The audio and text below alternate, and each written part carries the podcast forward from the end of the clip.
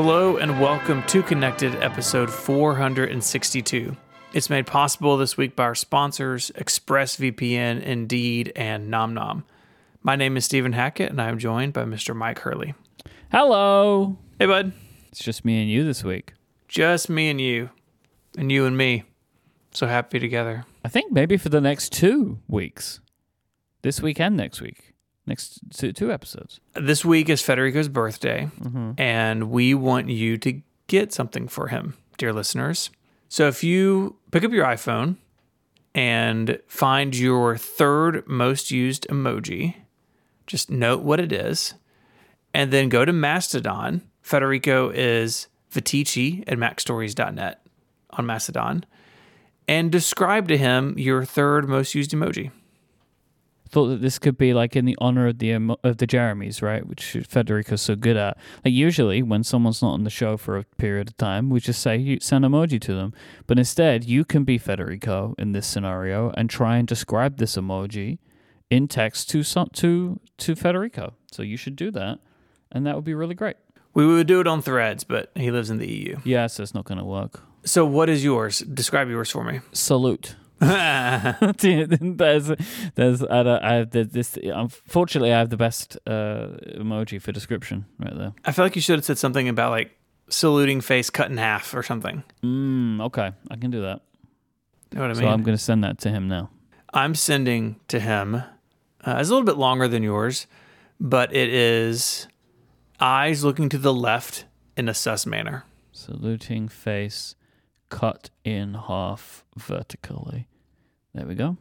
And posted. Excellent. I hope everybody joins us in celebrating Federico's birthday by sending him very cryptic messages Yes. on Mastodon. And I would say don't include the emoji, just the description. Yes, don't right? put the emoji in there. Don't put the emoji in there. so, anyways, we hope our friend has a good birthday. We miss him, and we'll be reunited soon. Okay, so our friend Quinn posted uh, on Threads a picture of his brown beats with the brown Zune. Mm-hmm. I forgot just how brown the Zune was. It was the most. this is a bad looking piece of technology. Mm-hmm. It is not good looking, this brown Zune. I feel like history has remembered the brown Zune correctly, which is that it's bad looking. The Zune itself looked cool. This brown Zune, not good. It's like double injected with some sort of green as well. You can kind of see from the edge. It's weird. Well, I wonder if that is an aging. uh, let's like- see, brown Zune. Google I don't know if that's like you know maybe maybe there's been some sunlight damage. No, man. The, uh, the press photos have it. really? Yeah, I'll send you a mm, copy image address. Yeah, I would say that you know this is one of those like historic things, like memes and technology or whatever, right? The the brown Zune, and I would say that most of these things typically like they become memes, right? And they weren't actually as bad as you remember them. This is as bad as you remember it visually. It's not. It's not a great looking device. No, The Zune HD though is pretty sweet. The metal. is that what this is? no, this is that's a regular Zune, like a Zune thirty or something. But like I think the Zune, even this Zune, like the Zune looks fine, right? Like as, as actually quite a cool piece of technology design wise. I just think that they did a bad job with this one colorway. Like it wasn't the only color, right? You get it in different colors, Mm-hmm. but like this was just not great. I never owned a Zune. Yeah, yeah, me neither. If you want to learn a lot about it, though, there's an ancient episode of Flashback where Quinn and I talk about it. Whoa, February 2020. You didn't even know. Didn't even know February 27th, 2020. You had no idea. the whole world was going to be a brown Zune very soon. if you think about it, COVID was like the brown Zune. If you think about it, so this is technically the Zune 30, the brown. yeah, one. so they named their models. and I assume that was 30 gigabytes. Yeah, yeah, they named it by size. Their UI design was interesting then too, right? Oh, Like, uh, the, big Metro text design. UI. Yeah. So good. Was that Metro? Because I thought Metro was the was the, the like This the tiles. This was like pre pre Metro. Like Metro Okay. inherited a lot of Zune stuff, like the like the all lowercase, big text, white on black. Because this also was like some of the precursor to Windows Phone, right? Like Yeah. this design style Yeah. too. And then then I think that was where yeah, then it became Metro on Windows Phone and then that moved over to the PC and everyone hated it. Yep, called so uh, they had to Windows Modern Design or something because they couldn't use the name. mm-hmm. Windows Phone 7, man. So, so many good ideas. One of the best Windows ideas live widgets. That is an incredible segue that you have just performed. Was that a thing, live widgets in Windows Phone? Yeah, me- remember they had an ad. I will remember it till the day I die. It's like a dude standing at a urinal and he like pulls his phone out and he can just glance at like the live tiles really quickly and then move on because it just had all the information there. That feels like a very early 2000s ad to me. Like I don't know when this ad was made. That that feels like an early 2000s ad of like the attitude that it's going for. Like, "Ha, people use the bathroom." It's like, "Oh. Yeah, I know, but like Got a link in the Discord for people. bathroom. Bathroom really. Is that the name of the ad? I don't know. This was just uh, it came up on uh, on uh, Google search. Oh yeah, cuz the guy says, "Really?" Oh, here's a here's an article. Microsoft settles bathroom ad dispute. So apparently there was some issue between them and a company in Florida over this ad.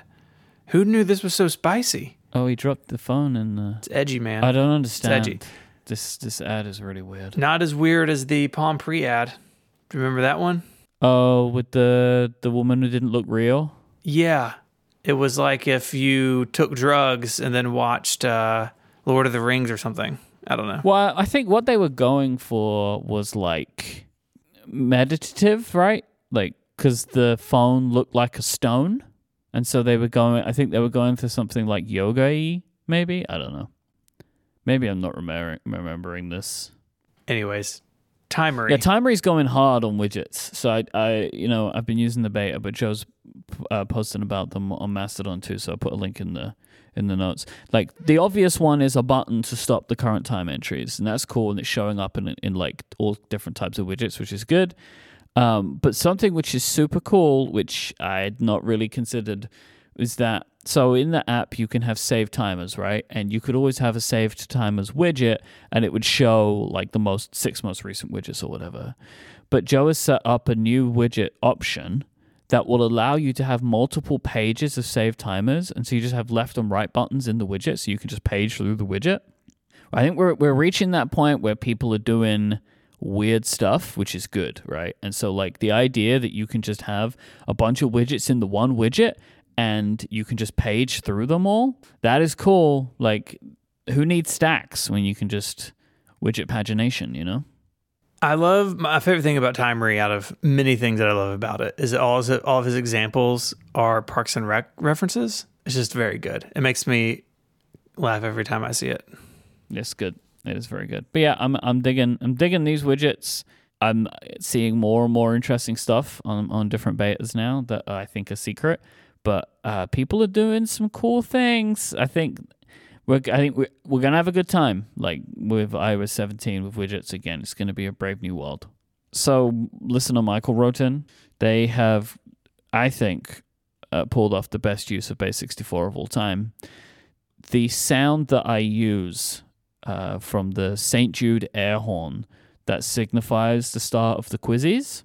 Uh, Michael has turned this into a shortcut using Base 64. Oh no. So you can now press this button whenever and wherever you want, and it will make the noise using Base 64, a Base 64 encoded sound. Uh, I don't know if this is like a preference. So The iCloud link is in the. Uh, I'm going to put it in the show notes. I don't know if this is a preference. When I installed it on my Mac, it installed it as a menu bar shortcut, which just was very funny to me as a thought of like, oh, I must need it like immediately, you know, whenever at all times. So you could just be walking down the street and need a quiz a random stranger and just go for it. That noise. Wait, no. I'm not doing the actual sound. That's why I haven't played the sound because I don't. Federico would call foul if the quizzes began right now. You know. I think we could hear it as an example and then we can move on. All right. Well, let me get my iPhone. Pulled it off my anchor. So I need an Apple Watch Ultra, man. Tie it to the action button. But like, would the Apple Watch Ultra even play the sound? Sounds good. That's what it does. That's the shortcut. Last week we spoke about mobile hotspots. I don't remember the context of this, but we talked about them. And we were curious if they were still widely in use, you know, outside of things like maybe it's a security device for your company corporate intranet or something. And we got some feedback from Sim saying that uh, portable hotspots are actually super popular in the film industry because trucks and people and everything are moving to new locations all the time. The easiest option is to give every department or every person who needs access to the internet a mobile hotspot so they can work from their computers, from their laptops, whatever, and not have to worry about tethering or killing their phones or whatever. And then it's just, uh, you know, part of the expense of the production. So a use case I definitely had not considered, but one that makes a lot of sense to me.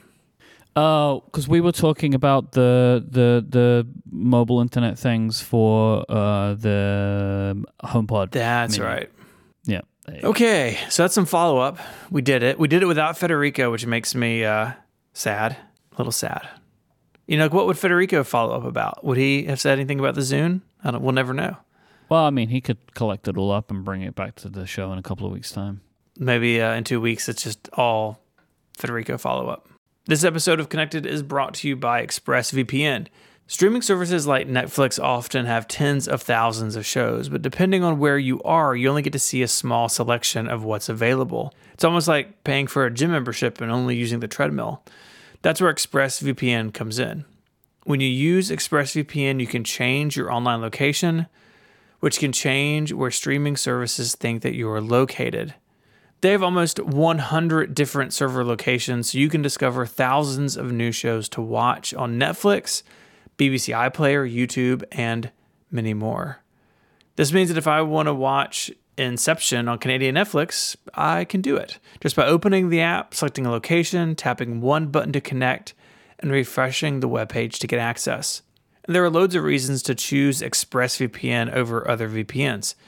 The blazing fast speed means you can stream in HD with zero buffering. It's compatible with all your devices, phones, laptops, smart TVs, and more. And ExpressVPN has the added benefit of encrypting your data so you can browse the web securely. So make the smart choice and stop paying full price for streaming services and only getting access to a fraction of their content. Get your money's worth at expressvpn.com slash connected. That's expressvpn.com slash connected to get an extra three months of ExpressVPN for free. Our thanks to ExpressVPN for their support of the show and Relay FM. So our friend Casey has a new app out. Callsheet has launched. Uh, you and I both uh, been fortunate enough to use it during his uh, beta cycle. But can you tell us a little bit about this app? So, if you are the type of person like me, like I, I think there are a lot of people that are like this, but you you're watching something on TV, you know, TV show or movie, like I've seen this person before. What do I know them from? This is what Sheet is for. it's for looking up those stuff. So it is an application which uses the movie database, uh, gives a front end to that, so you can search for TV shows and movies, uh, the cast and crew within them. Whether you're looking for actors, directors, producers, you know you can look at a show, you can see who's in it, you can tap through, see what they've done, and kind of like go through the stack of like finding different people, what they've been in, and carrying on going through and through and through. Uh, and Casey has built a really, really nice, well designed, thoughtful application to display this kind of information. Um, we've all we have our ways of doing it. Uh, both me and Casey have used the IMDb app for a long time. Like we've both been IMDb users, and I think this was one of the places it came from. Like we would frequently lament, as I'm sure he has with many other people, like that that app is just it's just full of ads and it's just like not very well maintained. I think, um, and so Casey took it upon himself to build it's kind of one of those things where he dis- I believe just decided to put out into the world what he wants, you know, like um, and so Callsheet was born. Yeah, I, I wrote this in my in my link to it, um, but I, I really like believe it that Callsheet is sort of the best of the indie app scene because it takes on a really big app written by lots of people who don't care, but does a better job at it in every single way. Like think about back in the day, Twitterrific or Tweetbot versus the Twitter app, right? Mm-hmm. Twitter app, huge app, right? Lots of people working on it back in the day. Tweetbot and Twitterrific, small teams building really like polished experiences all throughout their app. And I think Callsheet is is sort of next in line in that thread, and I think that's really cool. I mean, I'll say this like it's Casey's best app, hands down. It is so good. The more you dig into That's fantastic. Yeah. it does more than I thought it did. I, I learned about it while reading it, even though I've been using it for months, uh, because it's so feature rich. It- It's like everything that you could think about in an app like this, he thought about, and I, I'm really proud of him. I'm really happy for him, and I hope it does really well. And I think I think it will. I mean, he's done a very good job. Like, it's been in beta for a long time, and he's done a lot of work refining it. It's one of those kinds of applications where it's trying to surface and show a lot of information well, and those kinds of apps are hard to make. Um, and I think that he clearly put the work in, and it's just very good. This is one of those applications. Like, look, you know, we're all friends, right? And so, like, some when a friend does a thing, you want to compliment that friend and share it with other people. This is just an application that I would be happy to use, even if if Casey hadn't made it. Yeah. you know what I mean? Uh, It's just really good. Like it is a, it's a very very good app. He's done a very good job with it. We recommend that you try it out. And he's also like the business model's good. I think he's implemented subscriptions in a good way where the app is like completely usable for 20 searches. And then after that it's an in-app subscription. I think it's like a very good free trial model. And then of course, right, you with an in-app subscription, you also then get a free trial for a week, right? So you can like keep using it. But like the 20 free, like full on searches, it's great. And I think for a lot of people will last them a little bit of time too. Like, um, you know, uh, unless you want to blast through 20 searches, you've got like a big afternoon planned. I don't know, but um, but it will last you probably a couple of weeks. You'll search a few things, realize that you like the utility of it, and go for it. And like an application like this has to be good because like you're competing with Google ultimately, right? Like it's super easy to Google for these things, but it's about the way that the information is shared and what the realistic use case is, which is then like going through a bunch of different things in, in an experience in an environment that's nice to use. And he's done a good job. I think one of the best features of it is the ability to turn off select information to avoid spoilers. So you can hide cast character names, cast episode counts, episode titles, and episode thumbnails. So if you're sensitive to those sorts of things, you can uh, you can hide them. And he talks about in his blog post about the reason he did that. That um, you know sometimes secret identities or the fact that a character is going to get killed off early, and you know maybe you're watching the show years later, and you don't want to get spoiled. that This one person is only there for three episodes, right? And so you can you can tailor that. Um, and one of my favorite things in it is the uh, uh, the ability when you're on like a media page, the quick access link is what he calls it, where you can jump to Wikipedia or a parental guidance information or a trivia page.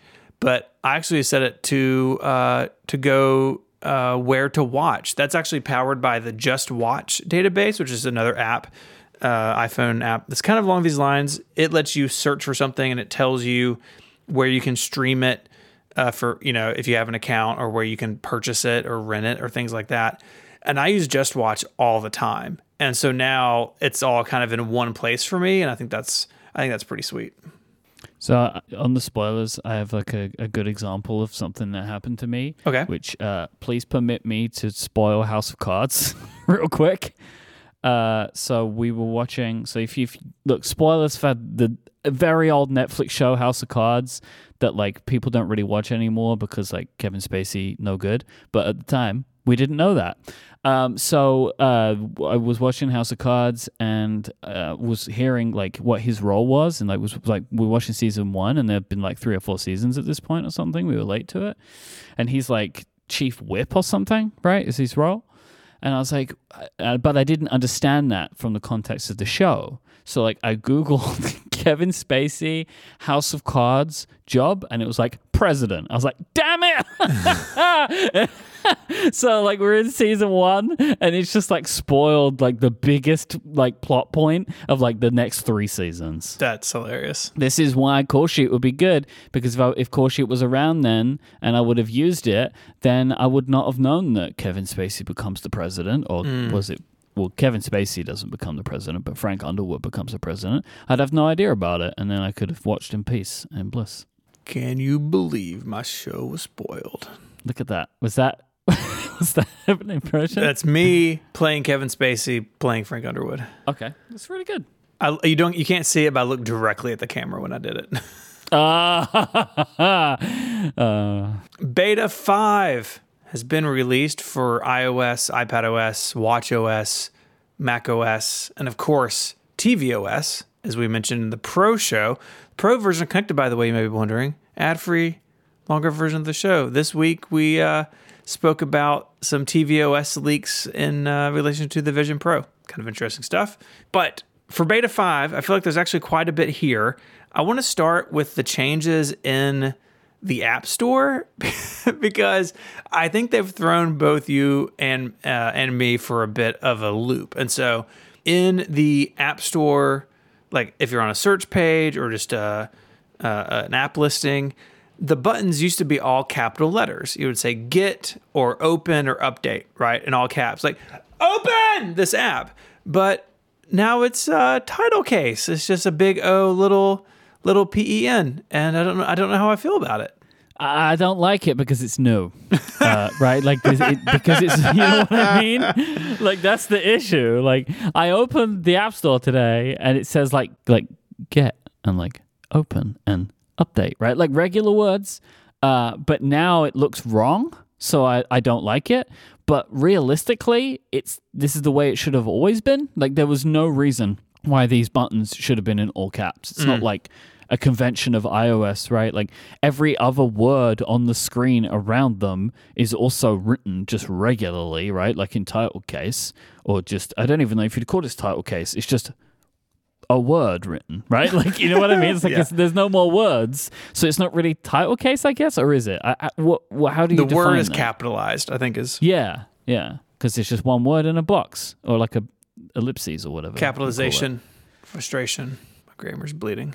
Indeed. Are you are you like beat like doing some I don't know what's poetry right happening. now? I don't. I don't feel very good. And I'm kind of losing my voice, and like it's just a weird day. I think it's coming across. Uh, so like get open update right. Like now they just look now they're just regular, and there's something about that that's weird. But realistically, this is probably the way it should have always been. Do you remember when they changed it from free to get? That Yep. was a weird day. People freaked out. Why did they do that? Yeah, because it's stupid. it doesn't make any sense. You can still get an app that costs money. Mm-hmm. In 2014, okay, the first two Google results, Business Insider and Time Magazine. That's how big of a deal it was. Apple made a huge, massive change to app to how uh, how one word made a Huge, massive, change massive to the Apple Huge, Store. massive. It's a big little change. Wait, can you read that? So, I'm sorry, I, I stepped all over you there. Can you read that again? Because I was so surprised. How one and- word made a massive change to Apple's App Store. Did they say massive twice in the same sentence? No, I, I I think I we sort of we sort of went over each other. I need to talk about the home screen in this Time magazine article. So you have contacts and calculator in a folder by themselves with extras called extras.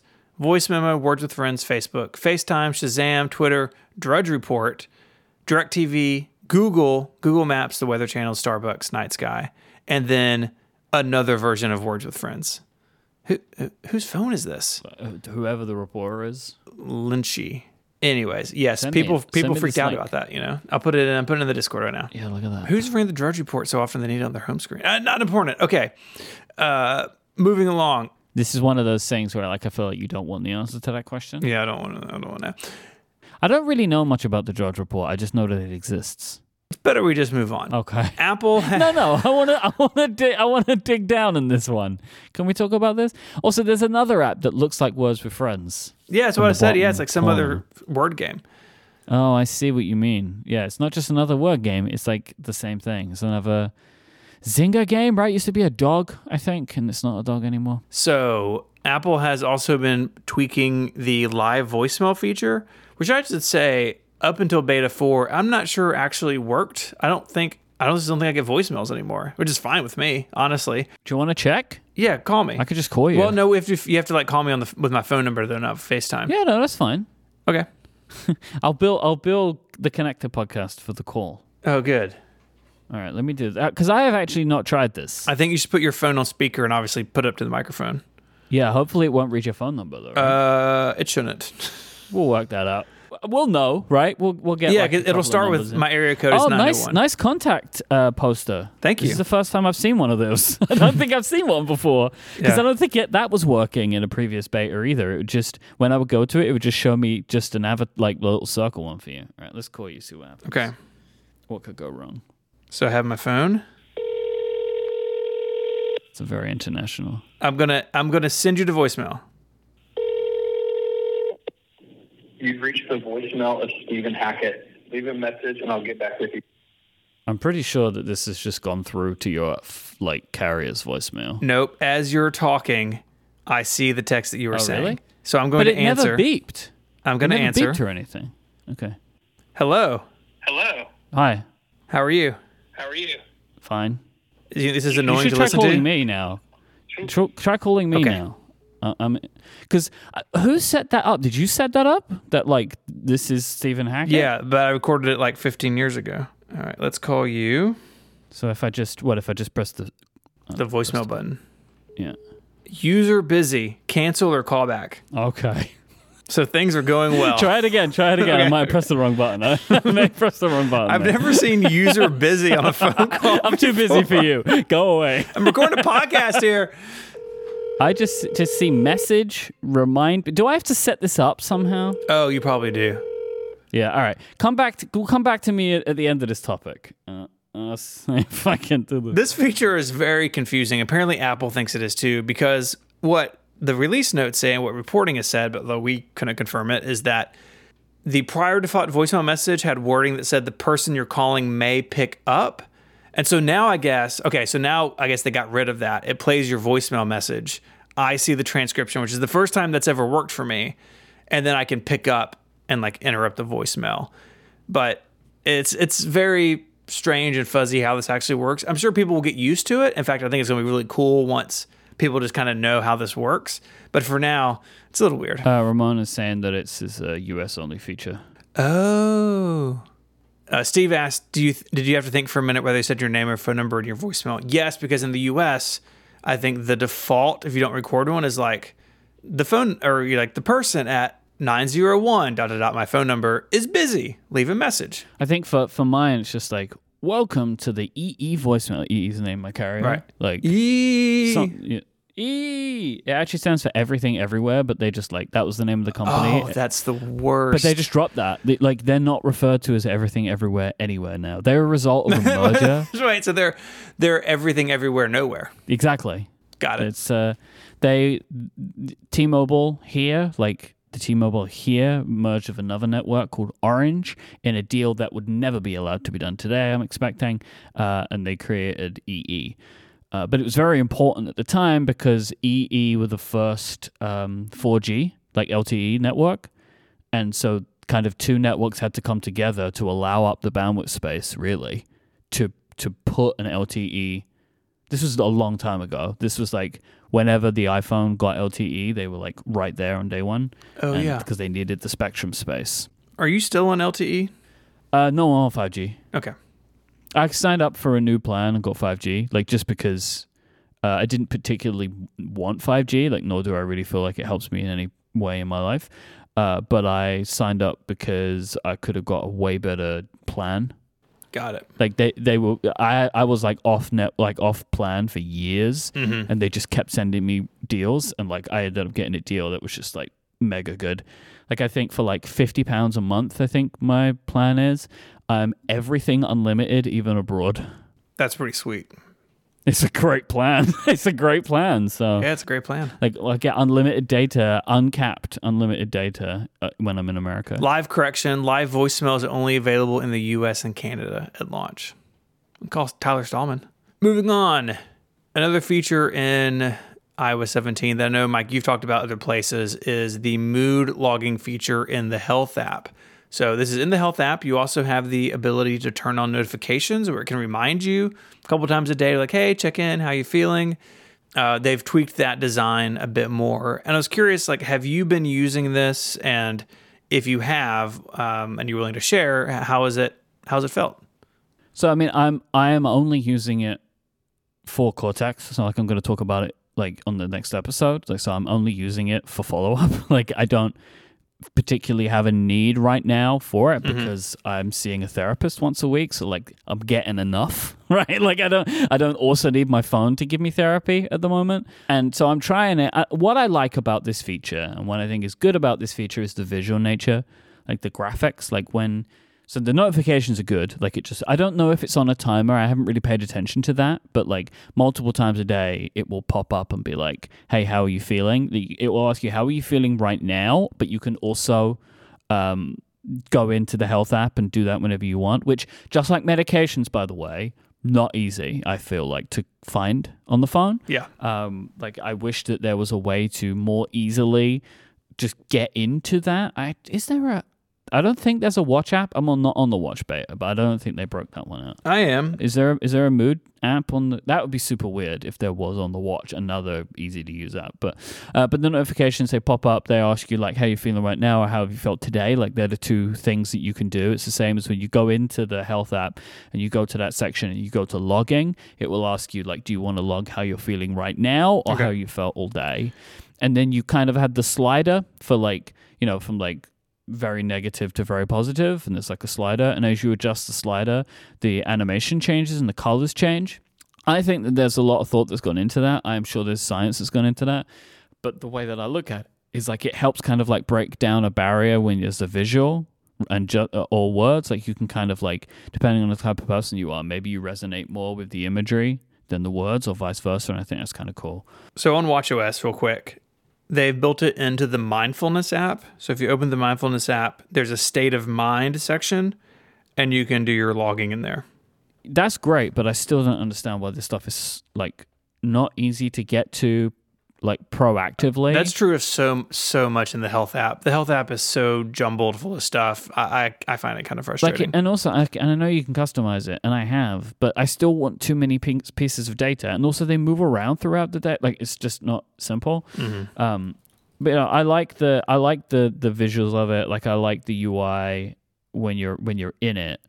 But the problem is like it asks you to describe kind of like how like you, you tell it how you're feeling and it's like what what is describing the feeling. It's like you then give like so you say you're very pleasant, then it gives you a bunch of words you can choose from. And there's loads of these. There's like loads and loads of words. I don't know, like say like 20 or 30 words that you can choose from. Like there are like a bunch that are highlighted, but then you can go in and choose more. Then it asks you what is making the biggest impact. And there's just not enough words. There's like 15 words that you can choose from. And I've hit a bunch of instances where I've wanted to say like, "Oh, I'm feeling good" or "I'm feeling bad," and and I can't find something that matches the impact. So like I had one where it was like I was frustrated about something eh, with a home thing, like a renovation thing at home, but there wasn't there isn't like a home as the impact. So like there wasn't I didn't feel like I could accurately log it. And you can only they have a text field for additional context, but that only appears after you've chosen something. So like I don't really feel like that they've done a good enough job with the amount of things that you can select. Hmm. But but again, it's like all of this stuff, right? They have done a good job, I think, of making like a a, a base thing that exists, and if people want more, they can go and get it elsewhere. I'm just happy that it exists because I think this stuff is helpful for people. This episode of Connected is brought to you by Indeed. No one wins in the waiting game. So when it comes to hiring, don't wait for great talent to find you. Find them first with Indeed. When you're hiring, you need Indeed. Their hiring platform is where you can attract, interview, and hire all in one place. So instead of spending hours across multiple job sites searching for candidates with the right skills, you can use Indeed's powerful hiring platform that can help you do it all. Indeed streamlines hiring with powerful tools to help you find your matched candidates. With Instant Match, over 80% of employers get quality candidates whose resume on Indeed matches their job description the moment they sponsor a job, according to Indeed Data US. Indeed's hiring platform really is great because it gets you one step closer to the hire by immediately matching you with quality candidates. Even better, Indeed is the only job site where you only pay for applications that meet your must have requirements, making it an unbelievably powerful hiring platform, delivering four times more hires than all other job sites combined, according to Talent Nest 2019. Join more than the 3 million businesses worldwide that use Indeed to hire great talent fast. Start hiring now with a $75 sponsored job credit to upgrade your job post at indeed.com slash connected. This offer is good for a limited time, so claim your $75 credit now at Indeed, I-N-D-E-E-D, indeed.com slash connected to support the show by saying you heard about it on this, your favorite podcast. Terms and conditions apply. Need to hire? You need Indeed. Our thanks to Indeed for the support of the show and Relay FM.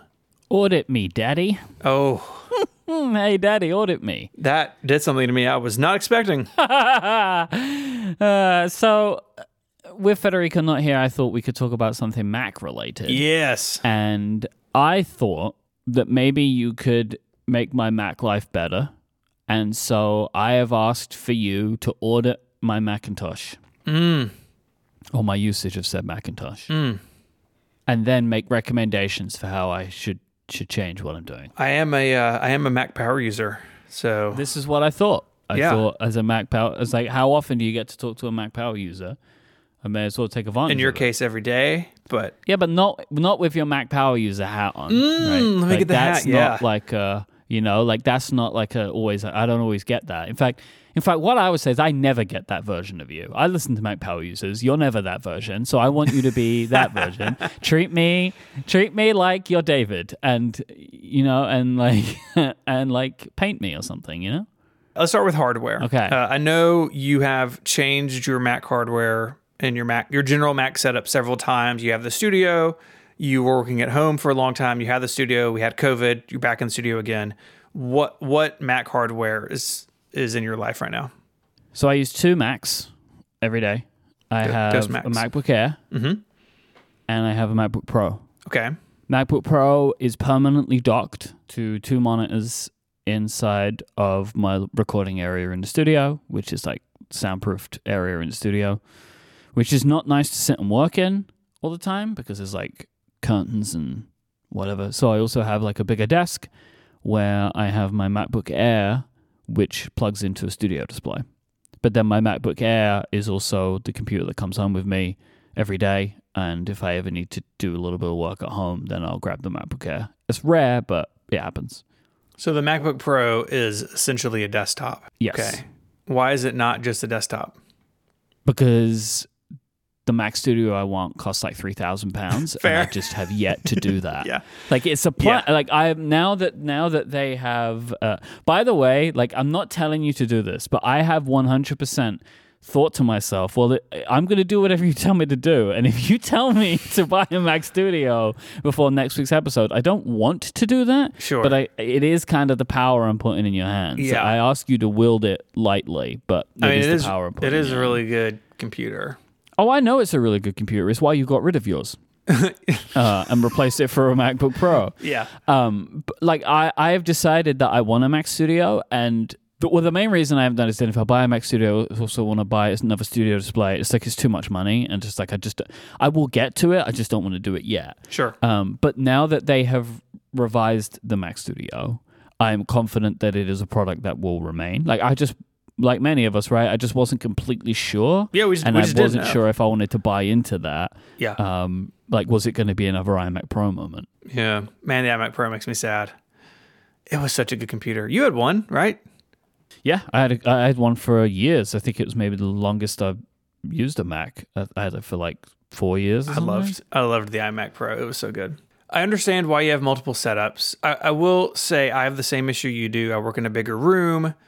It's not as quiet as I would like it to be for podcasting. I have uh, portable, like stand up foam pieces. Like they're hard to explain. They're in frames. They're like framed acoustic panels that are on wheels, and so I can put them behind my desk when I'm recording.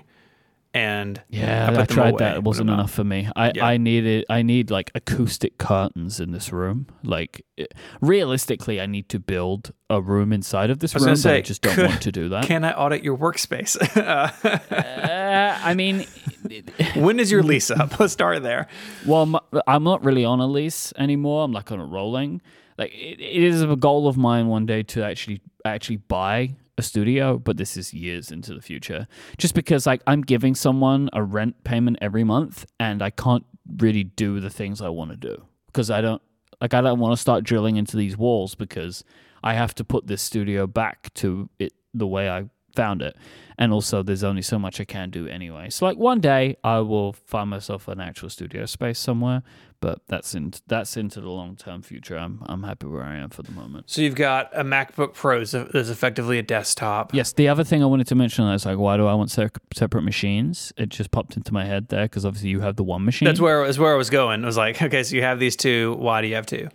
My recording computer I want in a completely stable state. Like it does not run the most recent version of the operating system. The hard, like the apps that are on it are set up in just a certain way. Like I, I don't want to. I thought about this for a while. I was like, oh, I could just have one laptop and I could just have it be the one machine and I move it from place to place, like desk to desk. I tried that. I didn't like doing that. It was just annoying. Um, because this was also a time where before the studio display existed and no displays in my life would ever work properly if I unplugged them. Yeah. um, I'm still using those displays, but now they stay plugged in all the time, so it isn't a problem, except for when I need to Fixed it. restart my Mac, and then it's just like, oh, I spend like 10 minutes plugging and unplugging things until it works again. Um, but I also kind of realized that I, I, I've always valued the peace of mind that keeping a Mac in a stable software and operating system state provides me. But I'm also primarily a Mac user now. So I also want the most recent version of the operating system immediately. So I kind of need two Macs to deal with these two parts of my personality. Yeah, I, I get it. I mean, I, I went from two machines down to one, and it comes with some costs there uh, for sure. Um, so you got the MacBook Pro, you got the MacBook Air as the sort of everywhere else machine. How do you? So you're recording. How do you get files from one to the other? Dropbox. And you got gigabit, so it's pretty quick. Everything goes into Dropbox for me anyway, right? Like that's just like a thing. Like I every file I have uh, goes into Dropbox. Got it. Like I don't even put unless something's on the desktop, but nothing important goes on the desktop, like ever. Um, the only thing that like I frequently use on the desktop is um, so for upgrade we have these like shortcuts that I use that Jason wrote that create timestamps. You use them too, right? Mm-hmm. And it throws a text file onto my desktop, but I uh, all I ever do is just copy the text out of that and just put it in Slack for Jim, and then that's the end of it. Like it's not a file that I need. So it's all in Dropbox. All in Dropbox. So the Mac Studio would be expensive. Would the M2 Pro Mac Mini fit? Like, would that would that give you enough storage and power and everything you need for that station? I'd imagine that it would. If I'm gonna do it, I want a Mac Studio. If I'm gonna do it, like because this Mac Pro, I have I have the M1 Max. Like I really want to go up. Like and also like when I do this, my plan is it will be like the iMac Pro for me, where it's like I'm gonna have the machine for like five years or Yeah. something, and it's just gonna do its thing. Um, so like if I'm gonna do it, I want to do it. And plus, I want uh, one of the good things for me about the Mac Studio, and it was what really like 100% sealed this for me was something David said on Mac Power Users about like, and uh, you were talking to him about it of like, I could get rid of the dock that I use because I will have enough I/O for everything I need on the machine, and I would like that because Mm-hmm. I'm very happy with the dock. I have an OWC dock and it works great, but it's just an extra hassle. Like today, I had a thing where, like, I don't know why, but my Ethernet stopped working. So I had to unplug and replug the Ethernet cable in and then restart my Mac because something went weird with the dock. I just ha- I've had it happen a couple of times. It's like, whatever. But I just want uh, all of this stuff is always easier and always better when it's just plugged directly into the computer. So like it's just another reason why Mac Studio will be a a, a thing for the future. Yeah, I've I've got a CalDigit. Uh, the T is the TS4 the current one. I think I think it's the one I've got. And yeah, so I have one cable to the laptop, and then everything else comes off of that. And it's definitely not as nice as the Mac Studio, where things are just permanently there. Yeah, I really like the OWC dock. I know everyone always talks about the cow digit, cow digit dock, CalDigit. but I have the 11 port Thunderbolt dock from OWC, and I prefer it to the cow digit. I think it looks nicer, and I found the cow digit to be unreliable with monitor stuff. Hmm. The OWC is better. Okay. They're all unreliable when it's not a studio display, but yeah. this is better.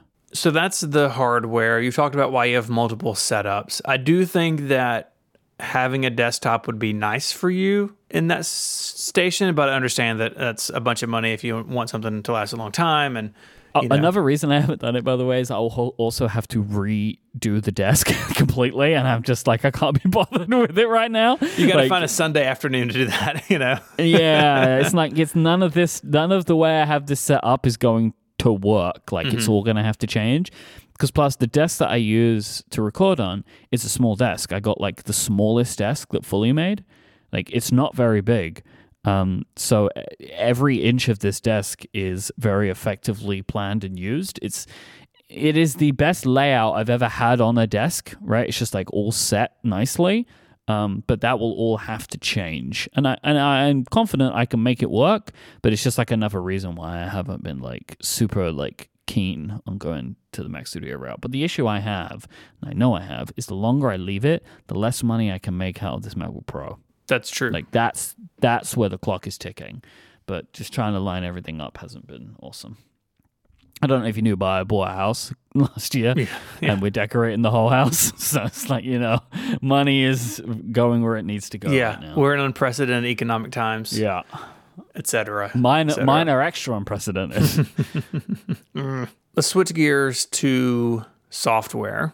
Uh, you have provided a couple of uh, couple of images that we can put in the Discord and in the show notes of your menu bar and your dock. Is this from the MacBook Air? I assume. yes. Okay, Yeah. because that's that's your daily. Really, you're you're just They're sitting down. effectively the same. okay, like but the macbook pro has a couple of different things um like i have skype in the dock of my macbook pro which i don't have in my macbook air okay, um but like there's like a couple of things that are different but yeah no i did them uh, i, I did two things one it is on the macbook air and also plugged into the studio display got it. which was important because when it's just a MacBook Air, all of the things in my menu bar, you don't see them all. Like, Yeah, the yeah, notch, chaos. the notch eats Yeah. them. Yeah, I, I use uh, I use what what did we just said it? What is the name of this app? Uh, Bartender. Yeah, all Mm-hmm. the time. No, but even then, like, even with Bartender, like if I have a Timery timer running, it yeah, just- that's because you have too many big things. Okay, it so I'm going to put this in the Discord so people can see your menu bar. You don't need all this stuff visible all the time. What are you talking about? Some of the stuff like battery and audio that can go into Control Center Why? easily. No, so I'm gonna tell you no on that one, right? Like, hey, who's doing the auditing here, son? well, okay, but I, c- I don't just have to do. Well, I guess that is the point, isn't it? I do have to do whatever you're telling me. Yeah, I don't like- like, that though. Can I can I answer for my crimes? Please. if you would call them that. So battery is that like the MacBook Air surprises me sometimes where it's like, oh no, I just didn't charge. Hmm. And I'm not aware of that until it's too late. And I think this comes from like being plugged in all the time. Like sometimes it doesn't charge, like it purposefully isn't charging. Like the Mac is trying to do some smart stuff of assuming like oh i don't need to charge right now like it, it assumes that i don't need battery so like sometimes i'm at home and i've got my laptop open and my battery's super low but i guess it will tell me right Yeah. all right i'm going to agree with you on that one i Okay. will although you should be keeping these for the end you're supposed to make your recommendations for me at the end so you should be keeping notes All right, I'm gonna put a, an image in my menu bar. I'm doing it now with Bartender expanded so people can see it. Uh, so you've got you got your less, a lot of stuff in the menu bar all the time. What is that? Moom? Do I see Moom as your window manager? moom is my window manager Okay, that's good. I think that's uh, spoilers for the upcoming episode of Mac Power Users, but that's the one everyone should try first. So that's good. You've got some stuff in here though that I'm not super familiar with right off the bat. What's the downward arrow in a box and the circle next to it? that is Dropzone This is a Voorhees app, right? Like he- he's a fan of it, I think. i heard about it on a mac power users episode Interesting. It was one of the like this was ages ago, like uh cheap utilities for the Mac episode or something. Okay. like that, like ten under fifteen or something like that. I don't remember what it, what the conceit was, but it was like you guys were just running through a bunch of Mac apps that you like, and uh, I've got to say there is something particularly fun in that because you always say like, ah. Did you not hear Mac power users? Like, oh, I must have forgotten, proving that you can also forget. It's true. Right? Well, So- the on Sunday's episode, we rounded up like 15 window managers, and it's pushed all other Mac utilities out of my brain. I don't remember. Mm-hmm. There are no the only Mac utilities that exist are Yeah. window managers. Yeah. Um, okay. So you got that. You got some inside of bartender. You've got you guys got a whole bunch here. Could you just quickly run through them, maybe left to right? Yeah, that's the Wacom app Okay. For a Wacom tablet. Then Karabiner Elements. Oh boy, you're doing the hyperkey thing. Yeah, I do this for the um the, the aforementioned uh, shortcuts that I use to trigger the note things for uh, taking notes when I'm recording with Jason of like edit points and stuff. Mm-hmm. I have like so it's bound like caps lock is therefore replaced to shift control command option or whatever. And so I press like caps lock A to bring up the notes thing. However, when I'm actually I have that, but then I also have a, a macro pad which is also bound to those same things.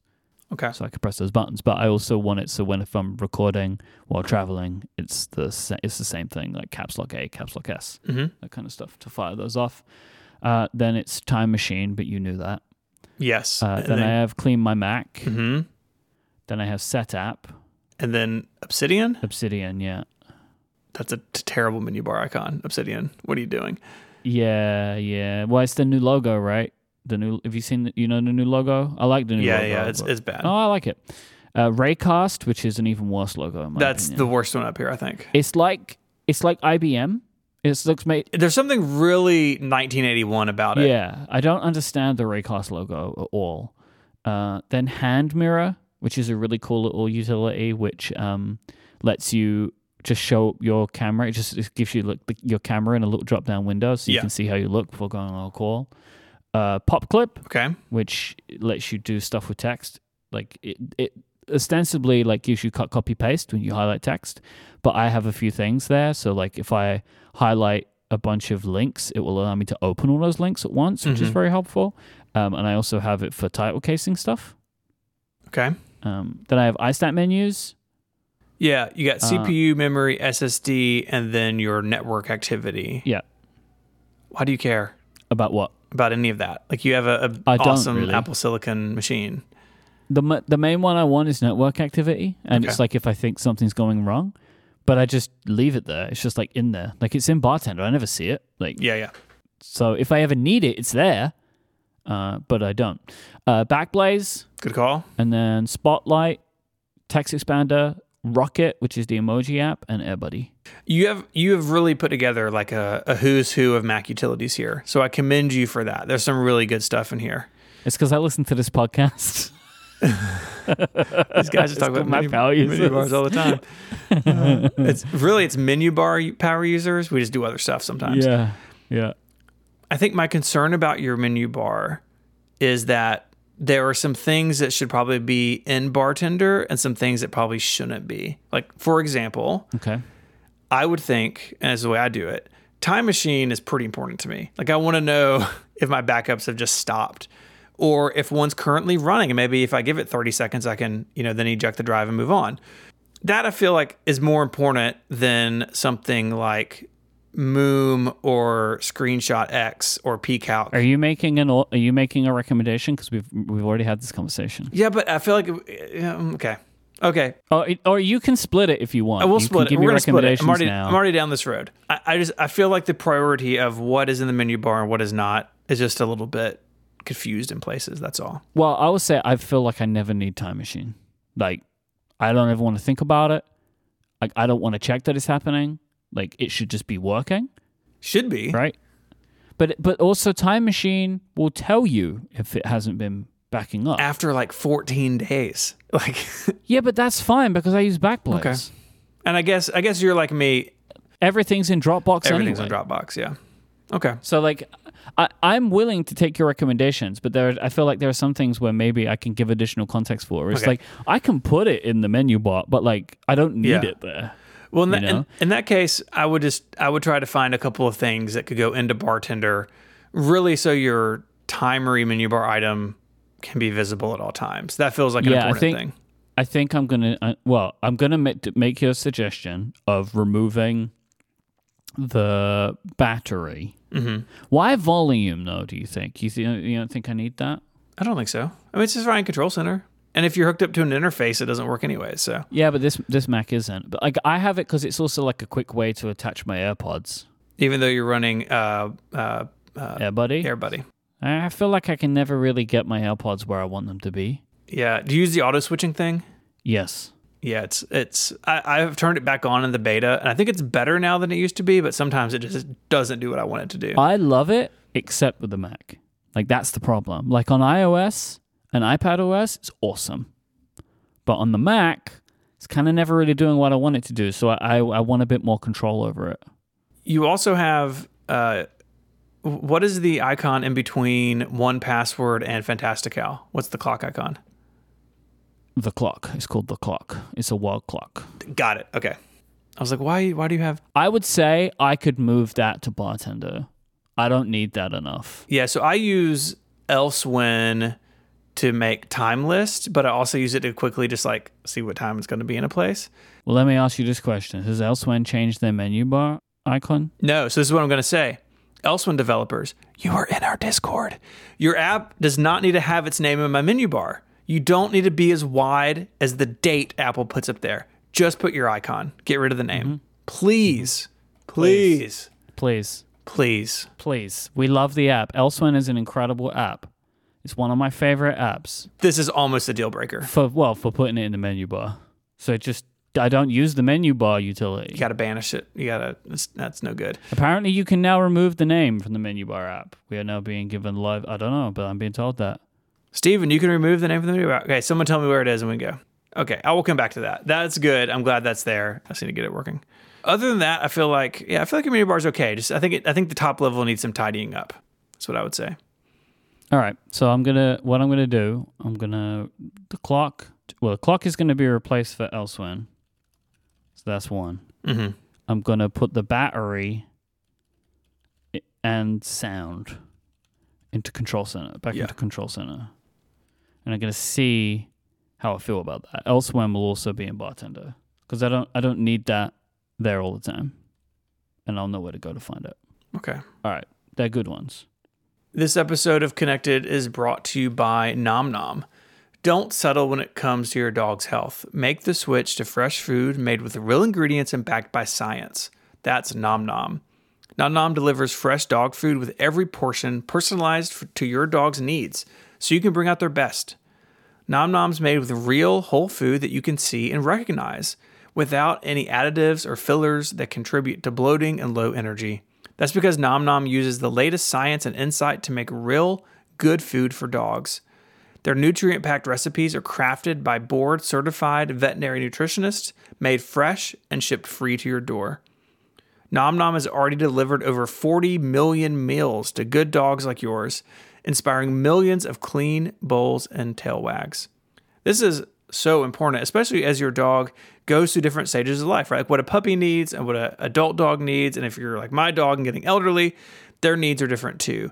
And Nom Nom's entire ethos is to really give you what you need for your dog's age and stage in life. And with their expertise, I know they were making the right decision for our dog, Eva Corn Dog. That's her name, Eva Corn Dog. And it's a no brainer because Nom Nom comes with a money back guarantee. So if your dog's tail isn't wagging within 30 days, they will refund your first order. No fillers, no nonsense, just Nom Nom. Go right now for 50% off your no risk two week trial at trynom.com slash connected. That's T R Y N O M. Trynom.com slash connected for 50% off. Our thanks to Nom Nom for their support of the show and Relay FM. Most important question, Myke. Where is your dock placed? In the middle, Good. Good. where it's supposed to be. That's that's where we want it. Uh, it's more like a pallet there, I think, more than anything else, but that's cool. It's on the right. It's on the right, like a civilized person. if you send feedback telling us where what the do- where the correct placement of the dock is, we're not going to read it because this is a personal decision, and many of us believe and just know that the right side is the correct side. Wait, you can't say it's a personal decision and then say what's correct. You can't. Well, I can say what I want because I'm on the show. Right. Ah, I see. I see. Yeah. If you if you wanna if you want to disagree with us, start your own podcast and say it on the podcast. Nine years later, you can say it on your own podcast. No, uh, I, I used to be a, a bit of a, a bit hard on people about putting the dock in the wrong place. And as I've gotten older and, and, and wiser and honestly um, just older, uh, I've learned that, you know, some people just can't be helped and they, they don't want to listen. You're oscillating so wildly here right now. Oh, well, I'm loving you know, it. it's a, it's some sort of uh, test for our listeners. So you got a bunch of stuff in here, probably a few more things than I do, but you're a professional. You have, oh no, the MacStories virus has gotten you. you have the App Store uh, in your dock with the badge turned on. Yeah. Tell, tell me, tell me about that. Don't have an answer for it. It's a good question. I feel like the App Store, no matter what I tell it, refuses to update applications automatically. Yes, on the Mac and the iPhone both. Yes. So maybe this is why I've decided to keep it because I feel like if I'm not aware of it, like I'm never, my apps are never going to get updated. That's fair. So what? What do you? How do you keep your apps up to date if you don't see? the Uh, App I just open the App Store like once a month and like, oh but I'm gosh, there's gonna live- 27 things in here. Yeah, I can't live my life that way. This so look, if you want if you're telling me I need to remove it, then I'll remove it. But like the reason I keep it is I've been through this before, right? And it's just like uh Yeah. well there's no other way for me to update the apps. Because also the notification, I never want that. All right. I don't want the notification that tells me No, that's that's yeah, it's the worst possible. because it's I'm never ready. You know, like I, I, I'm ready for this when I'm like, oh, let me do some chores on my Mac or whatever, right? Like I'm just tidying up some stuff, getting rid of some windows or whatever, and I'm like, oh, I could also update some applications, so I could go and update some applications. So I think that's why I leave it there. Okay. Okay.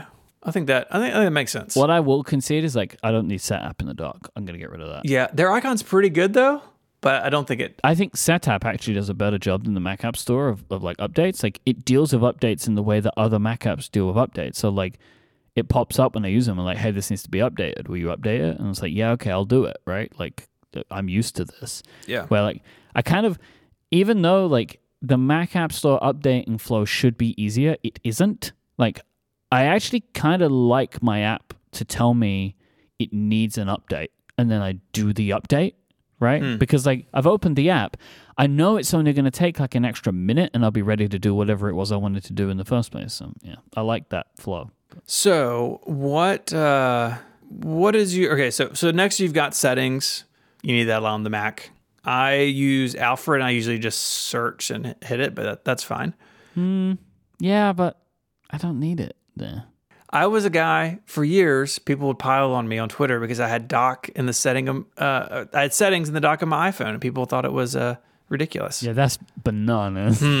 We're not turning our attention to you today. Okay. But that that's wild. Uh, I'm curious. Looking through this list, I see what I think is some rough groupings. Could you tell us a little bit of, if that's the case, or Yeah, there are some groupings. So like some apps, see the problem is some apps are snuck into the groups. So like that top group, infiltrated? yeah, that top group used to be like Apple stuff. Okay. But then Setapp went in there because it was like the logical place to put the Setapp icon, icon next to the App Store icon. Sure. Right? But you got like it goes Finder, App Store, Setapp, Settings, Safari, Music, right? Mm-hmm. And then Sonos. And I, I see why those two are together, right? You get your media playback control type stuff. Then I've got Messages, Slack, and Discord. Okay. And then Notes, Obsidian, and Notion. Yeah. Obsidian is not going to stick around. I was gonna say, didn't you move? Aren't you moving out of Obsidian? I am moving. It's slow. Okay. Like everything new's going in, and now like the old stuff is being moved out, but that's going to take a while. Uh, then I got Reeder, R W E D E R Reeder. yeah. Classic. It's good. It's the best one. Um, Todoist, uh, MimeStream, MimeStream. MimeStream, Spark, Timery, Zoom, Logic, Au- Audition, QuickTime, Audio Hijack, Piezo, Fission, Forecast, Overcast, FusionCast. So- That's the cast section. so that's the, that's your podcast production section. yeah. Why Yeah. audio hijack and piezo? Just because piezo is like good for fast little stuff. I okay. Uh, why do I use piezo? I mean, it looks good, but it's cool. I use piezo. Okay, so yeah, all right, I know why. Uh, really, this is on the MacBook. This okay, so I have this when I'm recording. So I like to have two recordings of every podcast, right? So when I'm recording a Zoom call, I use Zoom, right, Mhm. and Audio Hijack. Sure. But when I use Skype, there is no Skype recording anymore. Yeah, yeah. Call recorder So I long gone. To use Audio Hijack and Piezo. Okay. Okay. I, I understand that. Um, It's just frustrating to me that I can't. Yeah, I mean, the big thing you do is whatever you're recording on Skype is get rid of that. Like, you tell him. come on. I'm, I'm also struck. Okay, so so the way that that I tend to think about the dock on the side Mm-hmm. is vertical hierarchy, and so more important things seem like kind of bubble further up. And I still do some grouping like you do, right? Like Slack and Discord and Ivory, like you know, there's kind of communications, you know, they're together. Um, I have Zoom, Audio Hijack, Logic, Forecast, and Overcast towards the bottom because those are podcast things I've seen a couple days a week. But things like Spark and MimeStream kind of lost there in the middle no man's land.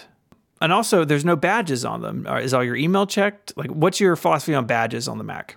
Uh, I'm trying to get rid of badges from everything other than messaging services. So, like we were talking about this, I've taken badges off Todoist on my phone, and I need to take badges off Todoist on my Mac. And like, I don't want email badges. Yeah. Like, I'm trying to get to a point in my life where I only have badges for instant messaging. Okay. Wow, how old are you? You sounded real old there for a second. Why? Instant messaging. Well, but that was it. It wasn't just like messaging. It's like for Slack, but only DMs. For iMessages, right? Do you know what I mean? So it's like what I would consider to not just be messaging, but instant messaging. Yet you have Discord with the badge with no Oh, number. someone tell me how to get rid of. I can't. I ju- I feel this makes me feel like an old man. It is. I feel like it's almost impossible to get Discord to not give me some kind of badge, no matter what I do. Agreed. Yes. I don't want the red badge with the white dot in the middle, but I also want to get numbers, you know? Yeah. See, I have I have notifications off for Discord on the Mac. I have desktop notifications, but unread message badge turned off. Mm-hmm. And so I just have notifications for like a very few things, and then uh, but never badges. But yeah, it is Discord. I think is a little confusing in that in that way. I think that's totally fair. Totally fair. Uh, Discord wants your attention all the time. Yep. Um, you got two mail apps here MimeStream and Spark Mail. Spark Yep. Mail is for, if I can remember correctly, is relay stuff with you and Carrie, so you can have like side conversations and And my personal email. and your personal email is in there because MimeStream doesn't do iCloud. It's just Gmail right now. Correct. What's in MimeStream then? Cortex stuff. just Cortex? Okay. Because they're all Gmail accounts. Okay. MimeStream is really I've- good. uh, It's so yeah, good. I, and I'm kind of like I'm in this like diff- I'm in like a difficult phase of email again because it's like now I'm getting enough email. Like part of the reason I was able to keep the apps separate was because I did, wasn't getting a lot of email through the Cortex email, but now I'm dealing with more of that. Yeah. And so like I have to use the Gmail app on my iPhone. And so I'm kind of like, should I just add it onto Spark? But I really don't want to do that. Uh, I'm in a, I'm in a bad, I'm in a bad email. I'm always in a bad email spot, right? And like right now is bad. I, you know, Stephen, I also thought I'm thinking like, can, and this, I don't know if I can do this, but like, can I turn off notifications for email? Mm, Like I feel like I feel like maybe I could do that, but I don't know. I'm scared. But like I feel like I'm getting closer to the point where I can do that, and I would love to do that, but I can't bring myself to do that. But I don't. If I'm if I'm not being honest with myself, I, I don't think I need it. But I think the main honestly the main issue I would find is like triaging. Like I triage email from notifications all the time. I ju- so, like- literally someone something came in when you were talking. I deleted it from the notification. Like this is gone. forever. Exactly. So I feel like otherwise, every time I sit down and open my emails, it's be like, ah, right? Like, it's gonna be like too much. Do you subscribe to the thing? I know some people do this, and it's madness to me. We're like, I'm only gonna look at my email between one and three p.m. No, no, Yeah, no, no. Because do you know why? I exist in the real world. Yeah, right? Like yeah. I, I tried this. Yeah. I tried this. we have Like, a company. uh, people need us. yeah, I tried this when I worked at the bank. yeah. Well, bank's not a real company. I mean, it worked.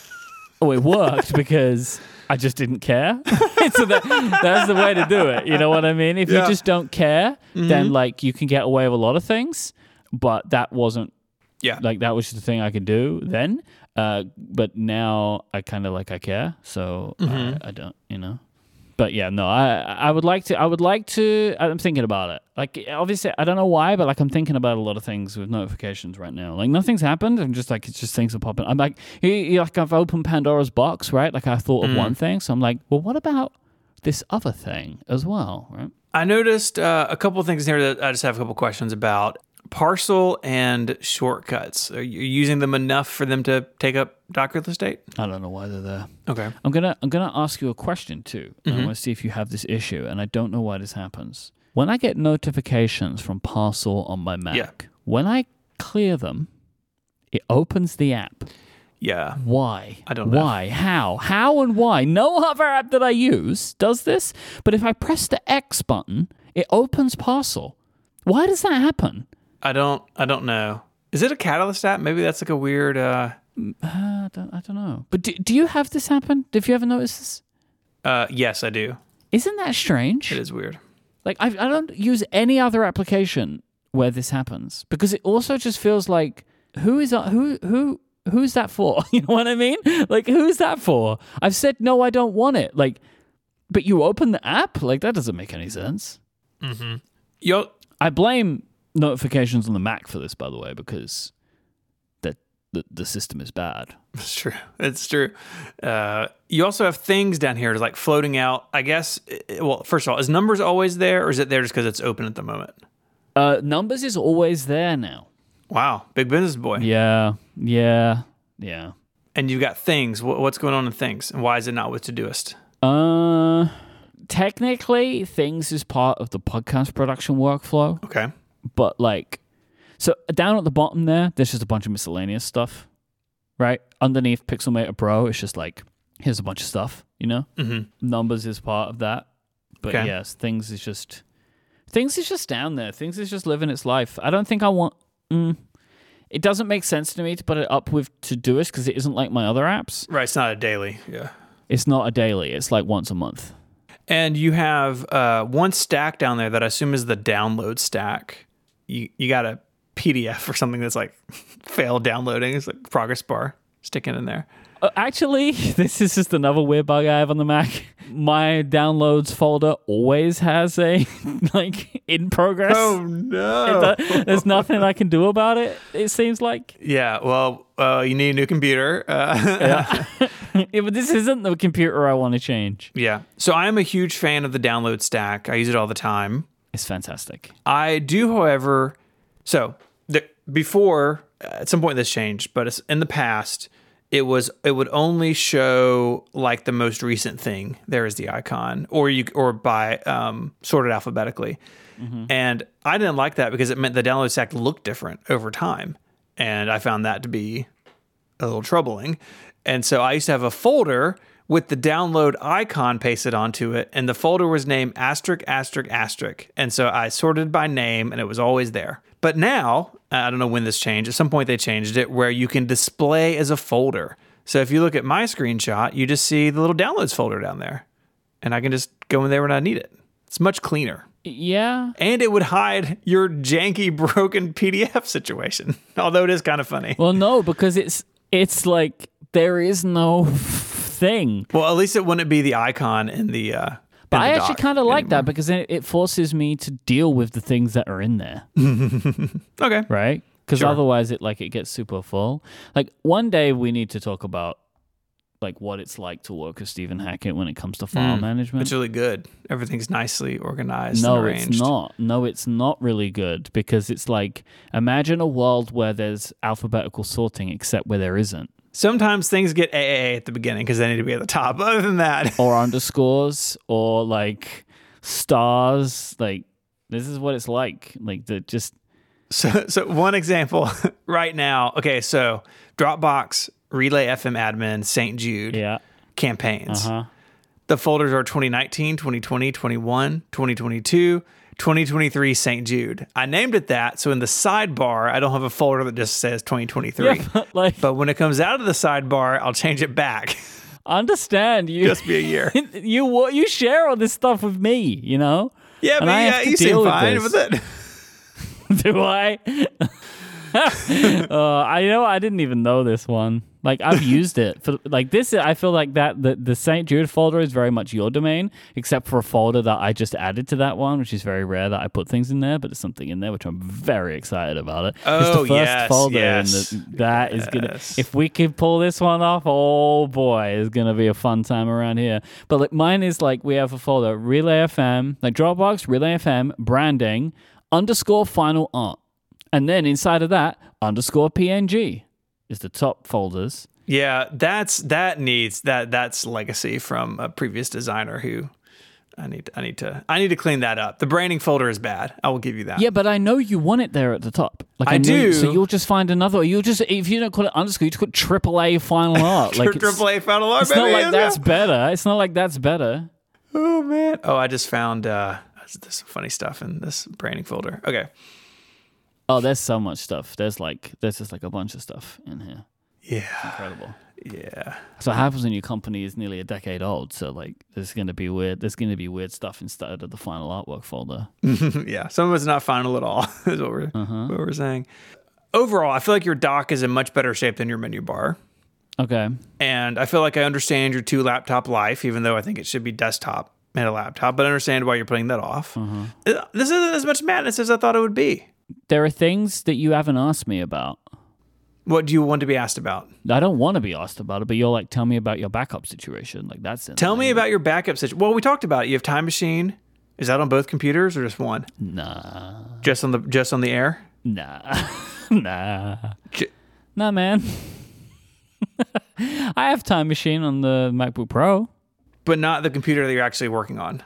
I don't even know what the Time Machine. Oh wait, no, wait. Did I change that? Hang on, wait, stop. Be right back. Where's he going? Yeah, there's no time machine, but you should blame Apple for it, really, because they didn't put enough USB C ports in the back of the studio display. If only there was a way to get more ports that you'd already paid for. I don't want a dock. I don't want a dock on that desk. I don't want it. You could set up a wireless time machine to like a like a. Okay, so if you have a desktop, Yeah, here's the thing: like- you get a desktop for your recording machine. Uh-huh. You put a big SSD off the back of it, and you make that a time machine target for your other computer, and it just backs up over the network. I don't fully know what that means, but I have no doubt that I can look into I it. I can set it up for you. Just fly me over. Fly me over, baby. Yeah. oh, all right. Okay. We'll do that. But uh, maybe by the time Maybe next year. Yeah, that'd be a great idea. By the time you come to London, I'll have bought a Mac Studio. How about that? Okay. I can guarantee all of that, and then you can come to the studio. You can come to Mega Studio, and you can uh, you can hook me up because I don't fully understand what you're asking of me, but it sounds like a good thing. Yeah. Look, I've done the touristy stuff in London because I was there for your wedding. Uh, next time I come back, it's just going to be to, to wire things up in your office. Sounds like a great time. I'm looking forward to it. It's everyone. going great. yeah, I know you are. I'm not. yeah. I don't want you all up in here messing with things. You're not going to like the cable management. No, I've seen you. pictures. We're not we're not even touching your PC today, and it's beyond my. Like.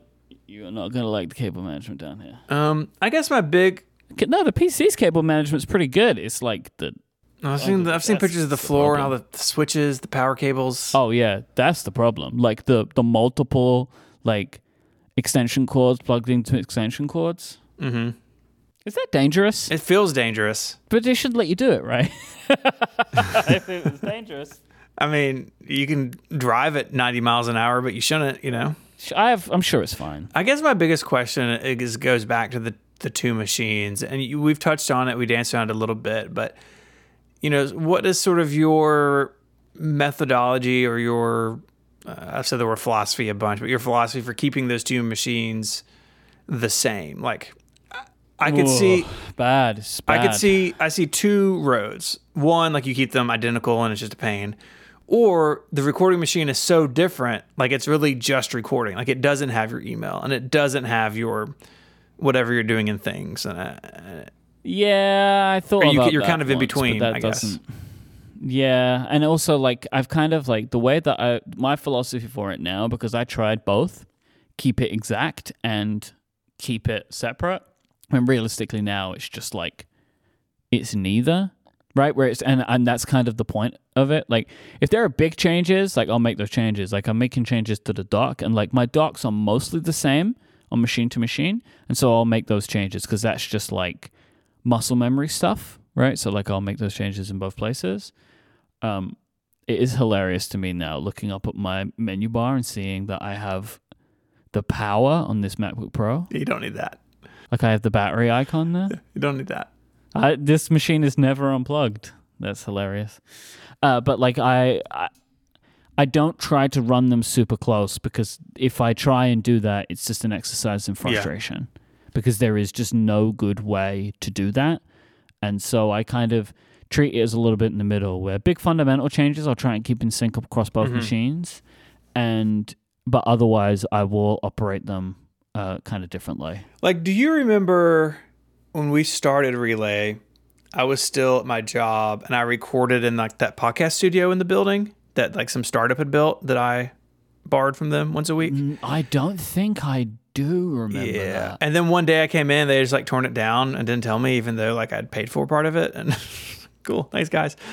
Oh my god, that is a blast from the past. I remember it now. You're telling me. It's a long time ago. Uh, for some reason, in my memory, you were just recording at the office, but like you were. yeah, you this was like an incubator, and they built a little studio, and I'd help them. And part of the deal was I got to use it. Um, and then one day they just torn it out. oh, cool. Uh, thanks for texting me. You know, my office is only three stories above you. You could just come up and told me. In that situation, I was using truly a recording computer. That computer was there all the time. I just had my own user on it. I think it was kind of nice that all I had on the dock was like Safari, Audio Hijack Pro, I guess at the time, and Skype. Like it was like this is it's like a it's like an appliance almost. And maybe that would be then maybe that would help the frustration if you treated them like really differently. Like this one is kind of a moat unto itself, but something to think about. I am going to think about that actually. The uh, and you could you could try it by just creating a new user and then I'm terrified of creating a new user. ah, it's no big deal. Yeah, but like there are settings, right? They're not going to sync. That's true. Like what happens the first time I open Logic? Oh yeah, it's not gonna know anything about you. But yeah, and I don't want to live in that world. but are you opening Logic on the recording computer? You know, Yeah, it's where I edit. so you're editing on the recording computer. God, I, I think I think that fell through the cracks in my brain. Okay, I didn't say it, but yes, it, it it's it's it's the production machine, right? Like I'm, I'm editing. okay. So then too. why do you have Logic and all that stuff on your MacBook Air? Why is that in the dock? Because I do also sometimes edit on the MacBook Air. I guess it doesn't need to be in the dock though, does it? Yeah, I could take. I could. I honestly don't need Logic in the dock because I always start Logic with a template file in Finder, but it's just there. So do I, but I like. I just like to know it's there. Uh, you uh, know? well, you know, if someone like looks over your shoulder, like, oh, that guy, he edits. You know, big big editor energy.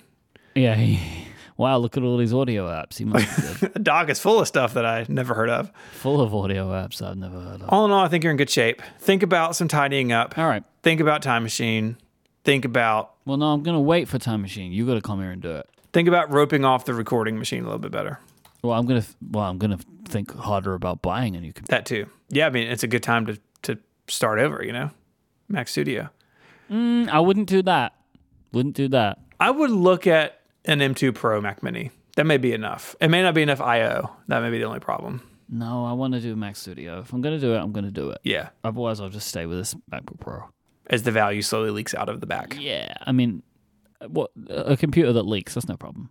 Well, I think that does it for this week. If you want to find the stories we spoke about and links to a bunch of apps and screenshots uh, that we went through on Myke's audit, uh, check out the show notes in your podcast player. They're also on the web at relay.fm slash connected slash 462. You can also submit feedback or follow up. There's a button there in your app and a link in the on the website to do that. Again, we're not going to be addressing dock placement, but everything else I think is uh, is open season. You can find us online Maybe you should create like a, a dock placement button, and you could just straight up delete everything that goes. It just in there. goes to analog's feedback form. Yeah. You can find us online. Uh, we're on threads. Myke is iMyke, I M Y K E. He is also the host of a bunch of other great shows here on the Relay FM podcast network, and he's the co founder of Cortex Brand. You can follow me on threads as ISMH86, and you can find me on Mac Power Users each and every Sunday. Uh, this this episode coming up about window management. It's really good. I think uh, if you're looking for a window manager solution, that episode will be for you. Uh, you can also find my writing over at 512pixels.net. Federico is not here, but send him a description of your third most used emoji uh, on Mastodon. He is there as Viticci at macstories.net, like we said. I'd like to thank our sponsors this week ExpressVPN, Indeed, and NomNom. Until next time, Myke, say goodbye. Cheerio. Bye, y'all.